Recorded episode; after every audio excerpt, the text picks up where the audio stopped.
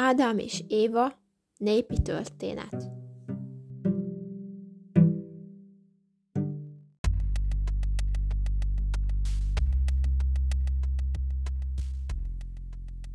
Mikor az Úristen megteremtette Ádámot, gyönyörködött benne, de észrevette, hogy Ádám szomorú.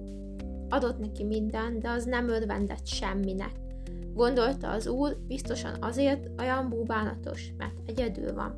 Kéne neki valami társ. Gondolkodott az öreg, bément a műhelybe, körülnézett, s látta, hogy még maradott valami anyag a világ teremtésiből. Az Úr elszeszedte ezeket a maradékokat, csak az volt a baj, mindenből éppen csak egy kicsi maradott.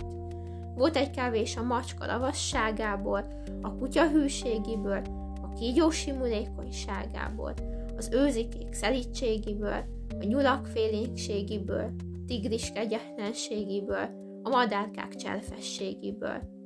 Összegyúrta, de nem lett elegendő. No, ha nem, elalította Ádámot, s egy darabocskát kivett a bordájából, s avval elég lett. Elkészült Évás. Az Úr letette egy fa alá Ádám közelébe, s leste, hogy mit csinálnak. Egyszer csak Ádám megpillantotta a évacskát, oda menjen haza. Éva pillogtatott, mint egy őzike, szeliden, félénken. Ádám addig kécinkedett vére, még megbátorodott, az távol öröm, azt se tudták, hogy játszódjanak. Az Úr örvendett, így ment ez egy hétig. Egy hét után Évacska kezdett bart is lenni, Ádám kesergett, aztán megharagudott Évára erőst. Menjen az Úrhoz nagy mérégvel. Uram teremtőm, vedd el tőlem ezt az asszon, mert erős csok bosszúságot szerez nekem. A Jóisten elvette Évát Ádámtól, Ádám esent egyedül maradott. Lődörgött ide-oda, soha se kapta a helyét. Egyszer aztán nem bírta tovább, megint az Úr elejébe állott. Ó, Uram, teremtőm, add vissza nekem Évát, mert veszek el nélküle.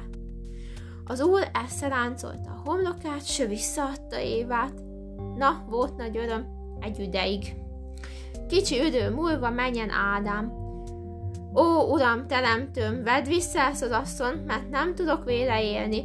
Annyi bosszúságot szerez nekem, hogy kibírhatatlan. Na, az Úr visszavette Évát, Ádám esent egyedül maradott. Hát volt, ahogy volt egy darabig, de aztán Ádám erőst elunatkozott, pusztult el Éva után.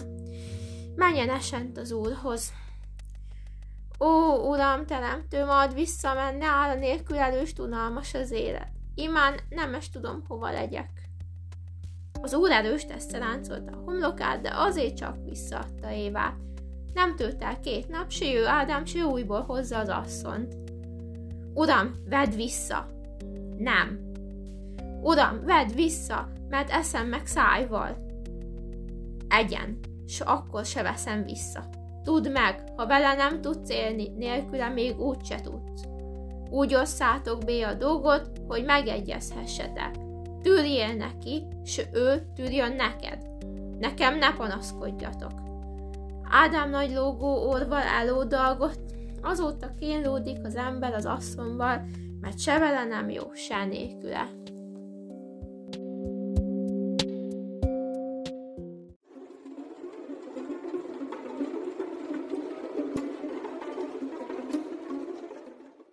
Köszönöm, hogy hallgatóztok.